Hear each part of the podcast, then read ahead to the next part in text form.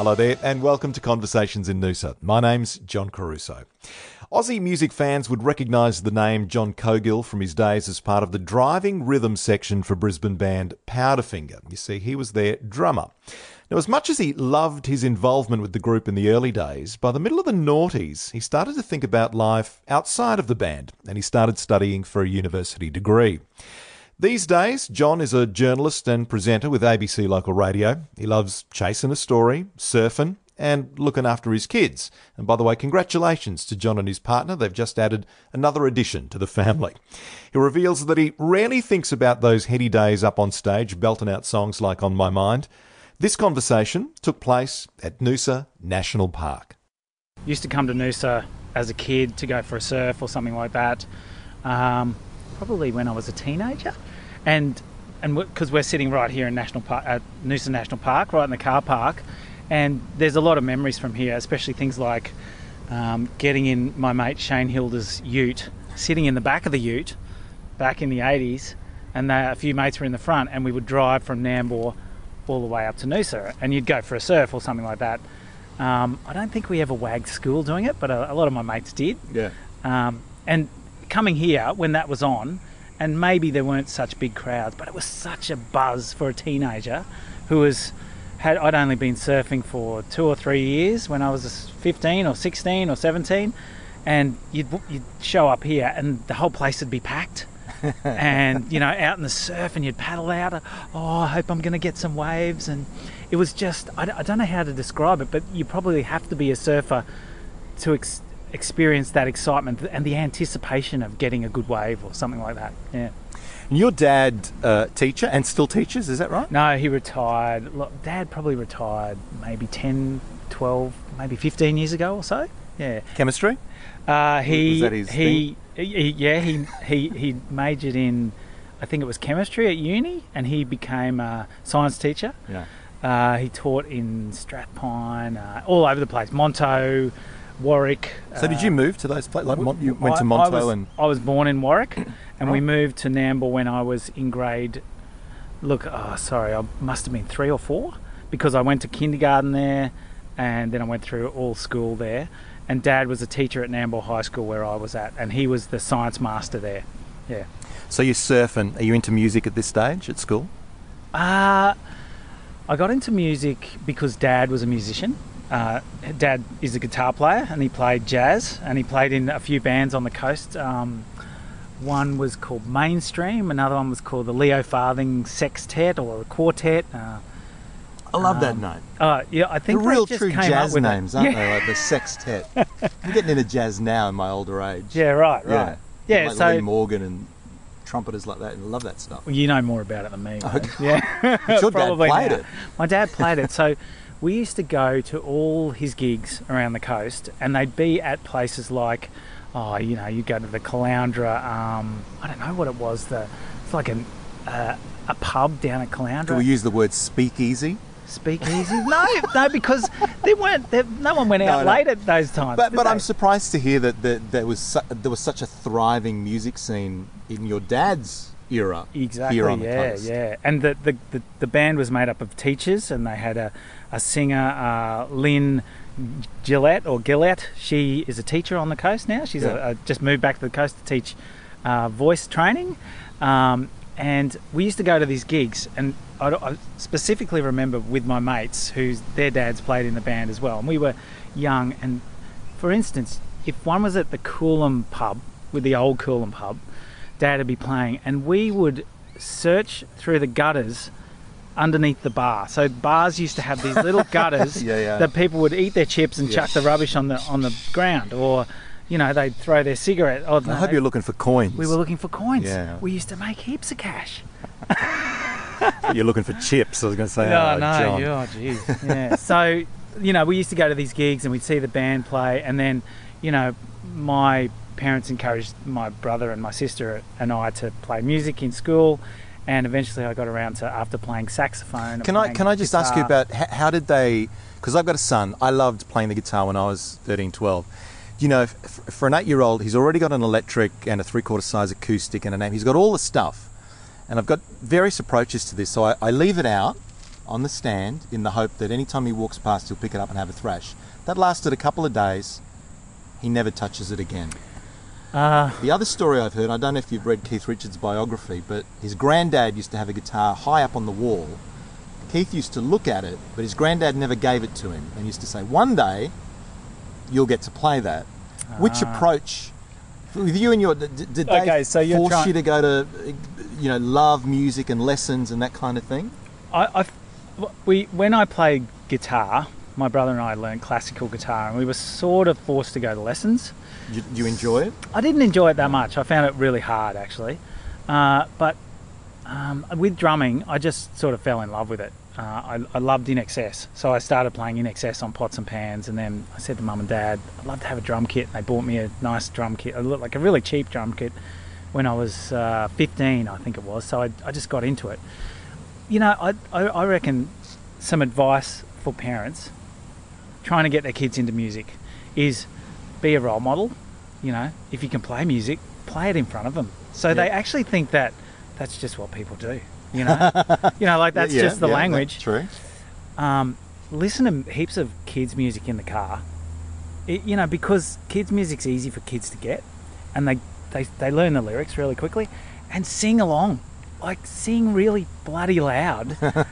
if if you're listening to the Wiggles, sing the song. Yeah. Like just pretend you're enjoying it, even though you've heard it five hundred times, just keep on singing it. And kids think, oh, so when we go in the car, we sing songs. We sing and there's and music, yep. It's funny, but my kids who are two and four, my girls, they sing all the time now. And they, Nellie is even, she's got, got the guitar out, the acoustic guitar. She can't play chords, but she plays and sings. And we record it onto, our, onto my iPad. And it's hilarious, you know. So I don't know. It's all about being a role model. Yeah, yeah, that, you know? that's that's true. And plus, again, going back to your situation, there was a lot of music in your house. So your dad was actively playing. You saw him up on stage. You that's saw the it, crowds yeah. enjoying what he was doing up on stage. And I guess as a kid, that, that creates a great impression for you, doesn't it? Exactly, yeah. And one of the other things was my sister and my brother and I romanticised about putting on albums. You know, we'd have... Uh, vinyl albums, and we put them on the record player, and we, you know, touch the touch the pin, the the needle onto it, and it'd be like, oh wow! And we all used to sit down and get really excited about the start of Thriller or something like that, or the the Police um, Regatta Blanc or something yeah, like that. So yeah. It was like a moment that we all shared together. Well, I mean, that's a whole other conversation as well, isn't it? Mm. The the artwork involved in the the album cover and that whole process, what exactly. you're talking about. And that would draw kids in, because I remember as a kid too getting my first thirty-three and a third long player, and yes, there was a real excitement in the way it smelt and the yeah. So there was exactly. a real which which unfortunately, although there is a bit of a revival in vinyl, but that's not really kids don't, don't understand it. Do you know? I, I did drag out some vinyl the other day for my eight-year-old because uh, I had some signed by I won't say who because it'll be embarrassing. Some favourite. Come on, say it. I had a couple of Kiss albums signed oh, by mate. by Gene Simmons. That's not embarrassing. And I wanted to show him, and but when he actually saw the, the, the long player, he had no idea or concept of how the sound, because he's just M P three or iPod, whatever. He couldn't understand how the songs, how you got, because I don't even have a record player. Yeah, so right. So he, he couldn't grasp the idea. He goes, so how does the, how do you, where do you put that? Yeah, yeah. Which is a whole, so that scares me that there's a whole new generation of people that have no understanding what vinyl is. Well, I suppose that record players are cheap. Yeah, I know? need an amp though. Don't I need an yeah, amp to yeah, connect the amp. turntable to? Garage to... sales. Yeah. There you go. All right. when you when you were at school, John, did you what, what did you want to do? Did you have, so was the passion for music or was it for journalism? What what did you think uh, about? Well, I think I remember thinking saying to my parents, I. I, I want to be outdoors when I work. Surfer? Not so much a surfer. I never thought that I was good enough to be a living out of surfing, no. Um, but I did like sport and things like that. So when I finished school, I, I got uh, accepted in the Human Movement Studies program at U Q. And I went there, I did that for about a year, maybe a year and a half, and I failed miserably. Because Why? because I was at university, I was staying at a college, Union College in uh, at Party U Q, days. and serious parties. So I may as well have been studying an empty goon bladder. But th that's pretty much what happened. I just went and I had too much fun, and I was failing, and so I changed to science and I started studied botany. Um, but I didn't know what I wanted to do, to tell you the truth. Uh, the whole time I was practicing drums and playing in some covers bands and things like that in Brisbane. In Brizzy, yeah. Um, and yeah, I just I just sort of fell into playing with Powderfinger because one week I decided, you know, look, I'm not I'm not really enjoying uni. I'm doing a lot of practice on my drums and I'm trying to play with more bands. And I thought, I'm going to go and audition. And my girlfriend at the time, Is Katrina... Is that how that worked? There was an audition? Yeah, for like, well, back then, you know, do you remember the Time Off magazine from yes, Brisbane? Yes, I do, yep. Uh, you know, they would advertise, well, we need a drummer, so-and-so needs what a drummer. What year was this? This would be nineteen ninety-one, right. Early nineteen ninety-one, I would say.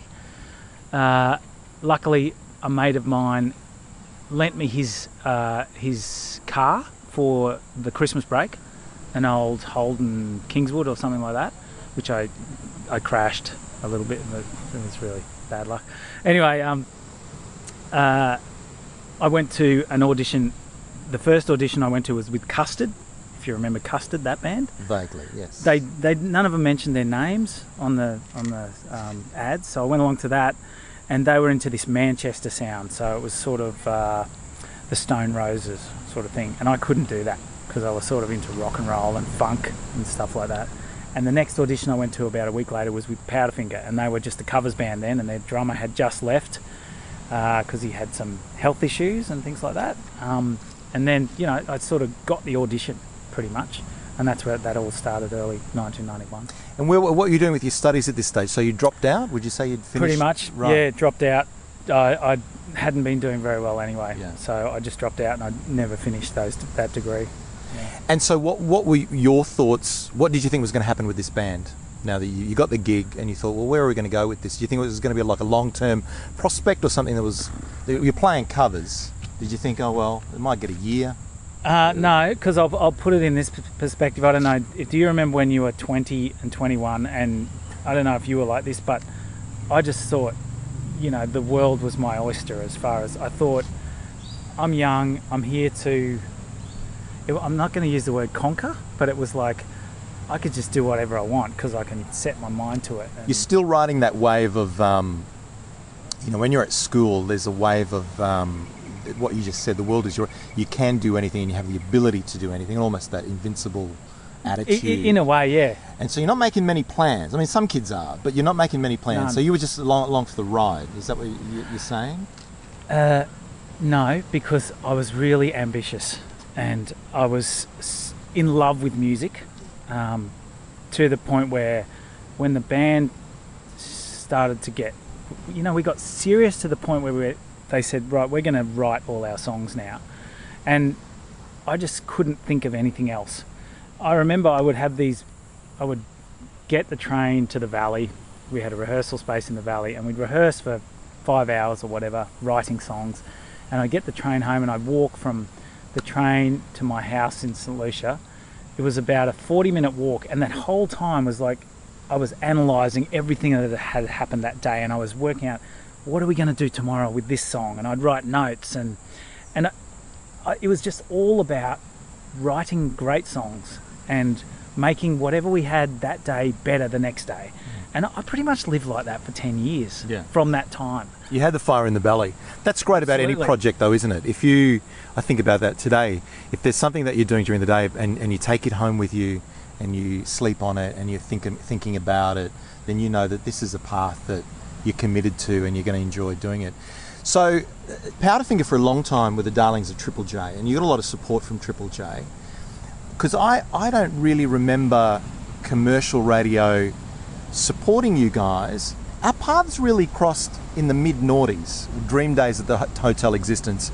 Oh no, that was, you, sorry, that was... You think it was before that? It, in mid noughties, that didn't come out till two thousand two or something like that.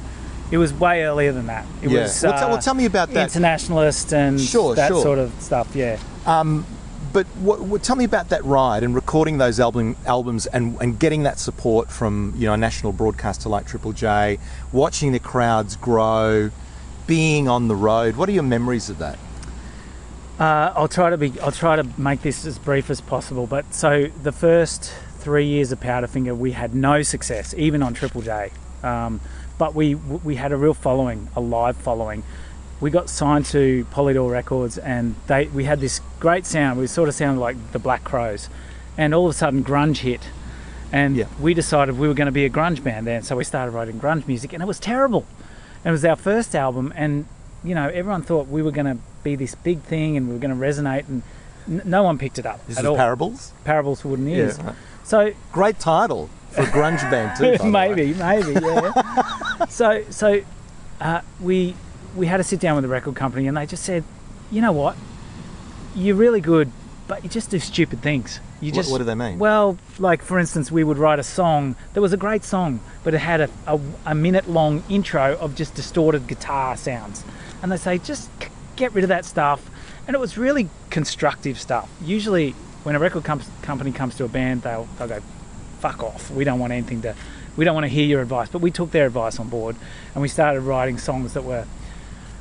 not because of them, but we just found this sound um, that sounded really like it was had this groove, and it had it was heavy, and it was great lyrics. And then one morning, Bernie, we were in Canberra touring, and Bernie started playing the song "Pick You Up," and he said that he came in and he said, "Listen to this, fellas," and we started playing it. That three nights later, we played it in Lismore, the song, and it was like the crowd reacted like a crowd you imagine a crowd should.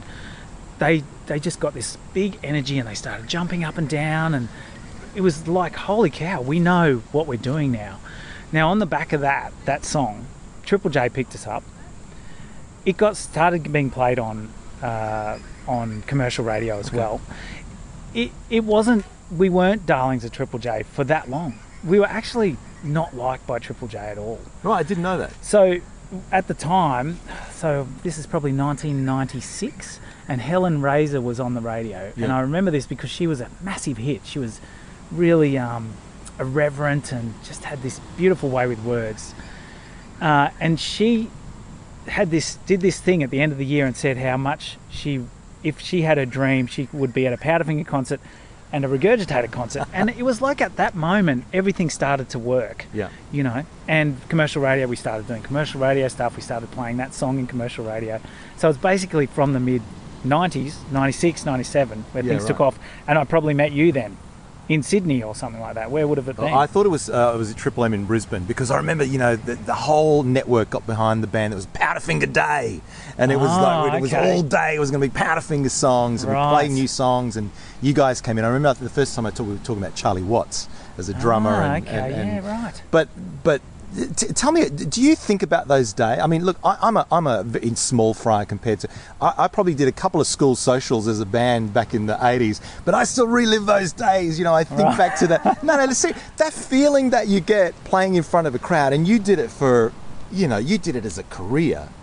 You still do you still ride that wave? Do you still think about those times and go, man, I can still almost feel what it was like to be up on stage and having that adulation, like that moment you just described at Lismore?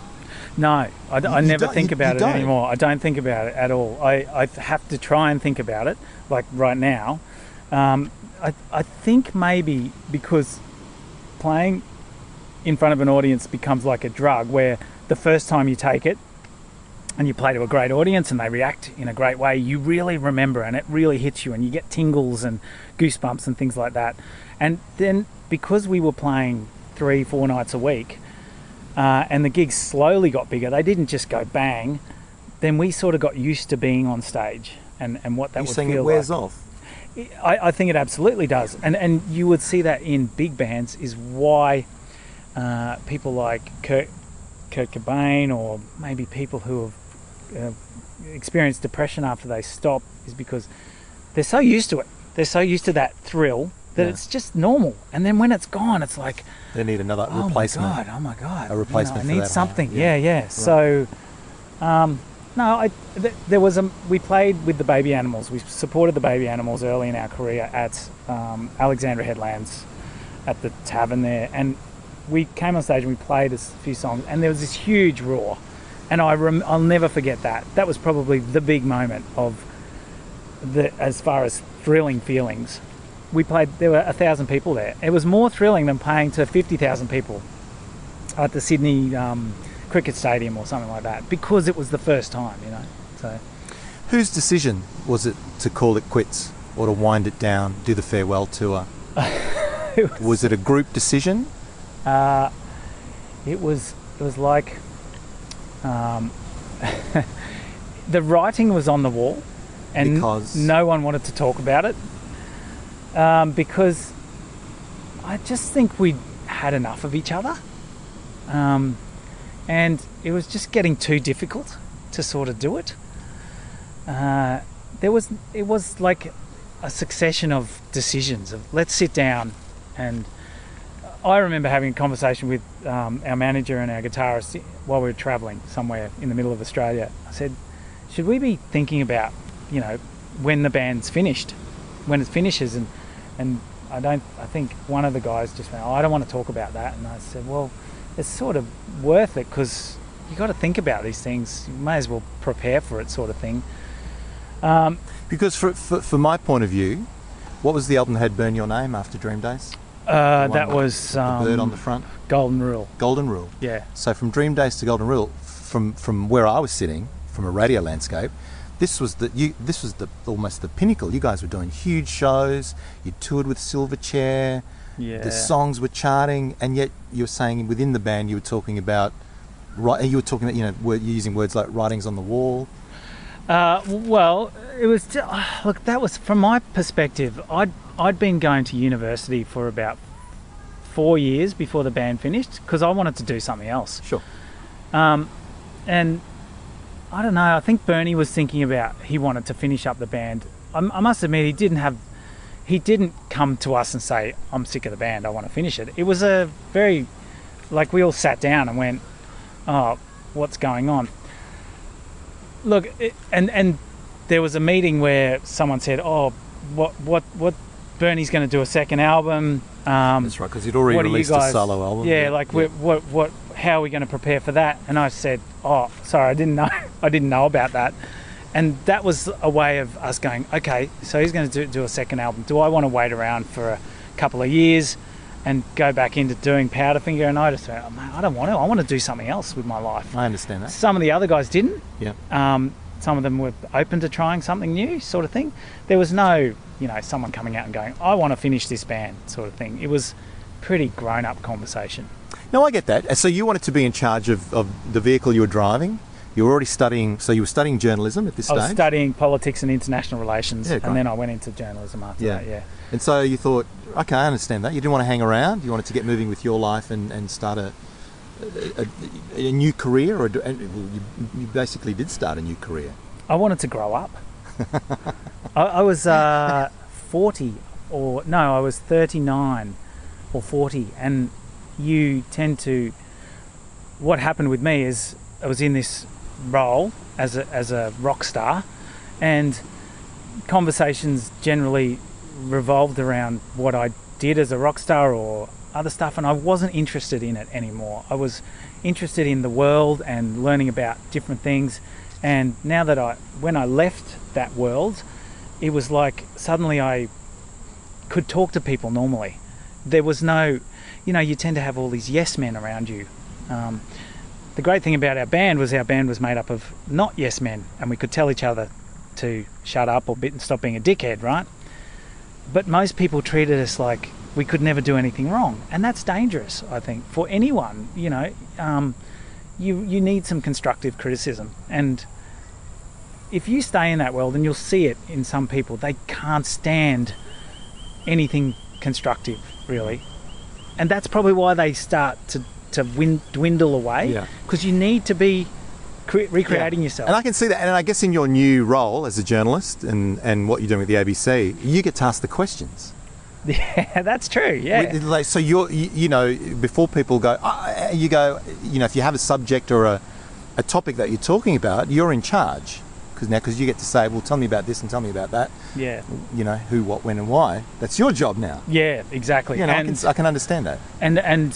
funnily enough, my role in the band was a very much a, um, what did they call me, the whipcracker, uh, you know, because I would always question not business decisions so much, but musical decisions. Like, um, you know, when we were writing a song, I'd say, well, why don't we, you know, that sounds good, but let's try this. Or so I was the scrutineer, I suppose, very much so. And you, you know, the guys will always say that that I was a pain in the ass, basically.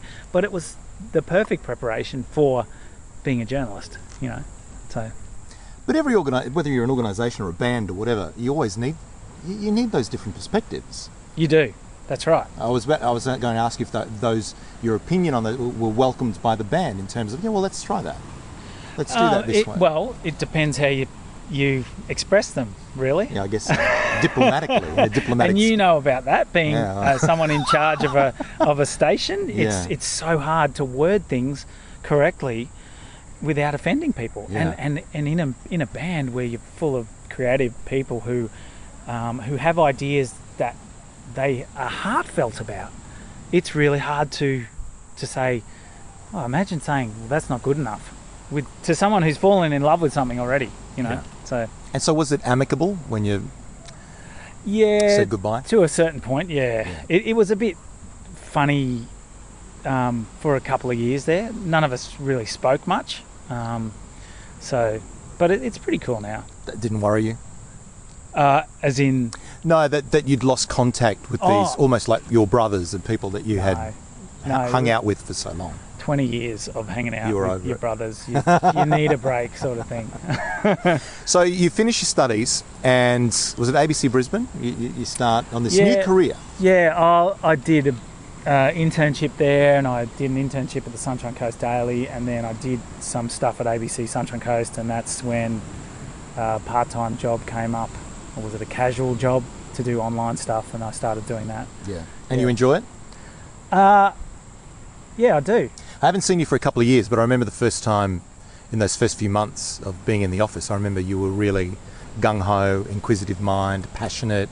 If you had a story to chase, you were really, um, you know, passionate about getting the results. There was a right. story about the hospital, I remember. And, oh, yeah. And you were yeah. all over it. And so do you still have that fire and that, that, uh, that passion? Yeah, I do. Um, I, I like to make sure the story that we're doing is is as good as possible with with the skills that I have. And I, I imagine, like, my skills are sort of maybe a fifth of what ima- I imagine a journalist who's been doing it for twenty years has got.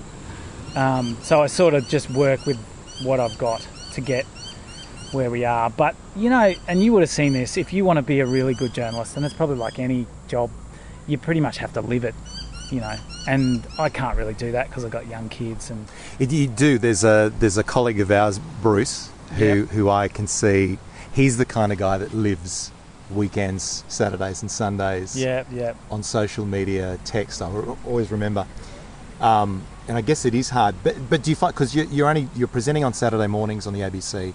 You go in and, you know, you prep your program on Friday. It's hard dipping in and out like that, isn't it? To, to still have your finger in the yeah. in the pie, to be kind of connected and, and understand what's going on. Yeah, it sort of is, and that's why it's important to be in touch with those people during the week. Yeah. Like Bruce, Bruce and I are pretty good mates, and uh, Rob, you know, just and and Bianca as well. Just knowing what's going on yeah. and trying to keep in touch. What gives you great joy? What, what what's your purpose for, for getting up in the morning?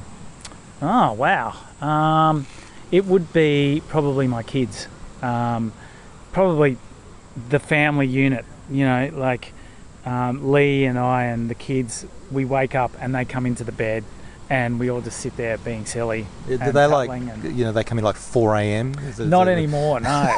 It's like, well, that's an early start to the yeah. day, that one. Oh, shocker, wasn't it? Isn't that, that's a shocker. No, it's like... It's more like five thirty these days, so yeah. My son did that this morning, coming in at five thirty-three, and I said, you've still got another hour and a half. Oh, wow. Back to bed. Wow. Hey, where What's we're sitting, going? Can you, um, we're sitting here at the National Park. This is special, this this walk. Can you describe Oh, well. Why? Now, the reason, and, and it, let me just talk about this for a second, but it, it's. I think it's a great idea, what you said to me about finding a place that means something to you, that has some sentimental value, and why that's important to me is because... You know, earlier we were talking about when you're young, when you're in your twenties or something, and you've got this drive to do stuff. And I never believed in being sentimental in those days because I always wanted to move on, move ahead, move ahead. What, what's next? How can we make this better, sort of thing? And it wasn't until the band finished which is the beauty of what I was saying, is why I'm happy it, it was over, is because I started to see those places, or, you know, just see where you felt love and where you felt friendship and all that sort of stuff. So, you know, just having to think about that was yeah, great. Yeah, I, I think know? that's um, that, that's part of life. In your twenties, there's a certain, you're on a, a certain set plan. Yeah. Then in your thirties, your your priorities and your objectives change, and then in your forties, you start, I don't know, being sentimental or retrospective, but you do start thinking back fondly on, and you want to reconnect. It's yeah. like me with my hometown. You know, I grew up in a small place called Bundaberg. I couldn't wait to get out of there, but now I, I think back. You know, it's got some great beaches, and I think back very fondly of mm. my time there. I don't know if I want to go and live there, but, but, it, but it holds a special here. place. There's probably something here that reminds you of that yeah, place yeah. as well. Yeah. Well, so this is a beautiful place. Just it reminds me of when I was when I was a kid. Um, from your from your surfing days when you come down right. with your mate, and the, that's right. Exactly. Um, but also, when I asked my wife to marry me, we were having. I, you know, planned it all. I bought a nineteen dollar plastic ring because I hadn't got a ring yet, and I had it in a little satchel, and it fell out of my pocket at dinner. And she said, "What's that?" And I, oh, nothing. and uh, the I, why we went there is because I thought I knew there was a full moon coming, you know, for the whole make it all romantic, and and it, it just didn't make the edge. It just didn't come around the hill oh, over. It was cloudy. Nash- no, it just it was... didn't make it. And I said to the I said to the waiter, um, do you get the full moon here? And he said, oh no, you'll have to walk up to Boiling Pot uh-huh. to do it. And I said, babe, let's go up to Boiling Pot and we'll see the full moon. It'll be great. So, you know, it was eight o'clock at night or something like that. And we parked up here and we walked up. And as soon as we came around the corner, here's the full moon. Ah, it was really yeah, it nice. Spectacular. Nice. So, and you asked Lee to marry you? I asked her to marry me then. She said so yes. She said yes. So it's all and good. Now, baby number three on the baby way. Baby number three, yeah, yeah. yeah. Beyond the kids, because we all, I, I'm enjoying my time with my son as well. But beyond, is there a, what? What else are you passionate about? Again, what what do you like? Music. I know you said you, you're playing music with the kids, and that's great. Do you still have a desire to record something, to write something, to? Uh, okay, well, with music, um, I don't actually, because, like I was saying, I, there was so much effort put into making that music that we made, that I, I look at music, and if I wanted to create it, I think I would feel that I had to put that much effort into it, and it just looks exhausting. Because you have a certain standard, you think it's got to be of this, this, that level. Uh, yeah, that. I too. can't do this in the bedroom at home on a Mac. it, it's true. I mean, you could maybe if you, if I had the skill to do that, but just like you were saying, did the band end on a good note? There were five years at the end there where we were sick of each other, and it was hard work, and we were arguing a lot, and we realised that it just wasn't fun anymore. So I look at it and I think, if I'm going to make music, I'm probably going to have to go through all that shit again. So I'm not really interested in it mm. anymore. It's and I suppose I also would be looking for that height where you're playing to thousands of yeah. people and all that sort of stuff. You um you mentioned uh, when you have kids, you do listen to a fair amount of Wiggles, I understand. But do you what what else do you have? Like, what do you listen to on Spotify or what on your phone? To, or, on, what, what well, are you into? You know, the beauty of doing the Saturday program is that I get to just get a bit of a playlist, and I'll go through what you're supposed to play, and I'll change the songs with I used to do something the same. I'm sentimental about, or you know. So there is a lot of stuff, and and we we have my producer and I have a few little projects, and this is what I like. Is that doing. Daniel? No, it's not Dan, it's no, no. Uh, Natalie Wynn at Is the moment. Is he off running marathons, I suppose? No, no, he's producing the afternoon program. So. Okay. But he did a great one the other day for my show, which was we played Kanye West songs, and and we played the songs that he had sampled for that song. In the song, yeah. Right? right. So okay. the other day we did an Iggy Pop, Six Degrees of Separation from Iggy Pop. And great. I love that because I love Iggy Pop. So I got to explore what that music was about. We might do one on The Clash next week or something like that. So... I must admit, I don't sit down and listen to a lot of music unless I'm on the radio and I'm doing a bit of it's, it's research. True. It's true. When you have a young family too, I remember um, I say this in jest, part jest. I haven't read a book from cover to cover in eight right. years. Right. It's, it's, hard, it's hard, isn't it? It's yeah. just you don't hard to stay awake. You don't, well, then hard just to get uninterrupted time. Yeah, to, to yeah, read a book. I haven't exactly. read the odd book, but I, you know, um, I, I listen to a lot of podcasts. Great. That, that's, that's my great. thing. Well, there's a huge driving. growing sector yeah. in podcasting. There's, there's an amazing podcast called Hardcore Histories by a guy, Dan Carlin, and yeah. it's about the the dark side of how humans can treat each other. Pretty, it's okay. like war, I'll look and it up. It's just phenomenal. Yeah. Do you get recognised? Do people stop you in the street? No. No. Uh, that might happen three times a year. They, they know you from the band or from yep, radio? Yep. The, the last time I got often. stopped, maybe, probably the last time, one of the last times I got stopped was about two years ago, three years ago. We were on our honeymoon in Fiji and I was surfing a break called Cloud Break, and this guy sat next to me. He was Irish. Yeah, right. And he said, "You're the drummer from Powderfinger, aren't you?" Well, you guys had huge success in the U K. I remember we at the Brixton Academy or something. Yeah, yeah. yeah I remember yeah. reading a headline about you guys playing over there. Yeah, we did okay in England. Yeah, yeah it was good. You yeah. did okay every week. No. What was the U S no, market like? Not, no, not, not, a, no. not a, Did you ever tour the U S though? Many times, yeah. yeah. We, we did one big tour with Coldplay, and that was really? probably the biggest tour we did when they first breaking in the U S, so that was good fun. Um, but we toured there maybe four or five times, and nothing ever really exploded for us over there. Yeah. John Coghill, thank you so much for your time, and, and, and all the best. No worries, John. Thank you. John Coghill there, former drummer for group Powderfinger, these days a journalist and presenter with A B C Local Radio. I hope you enjoyed this podcast, Conversations in Noosa. If you did, share it with family and friends on social media, and I hope you'll return to download more episodes in noosa magazine dot com dot a u forward slash conversations.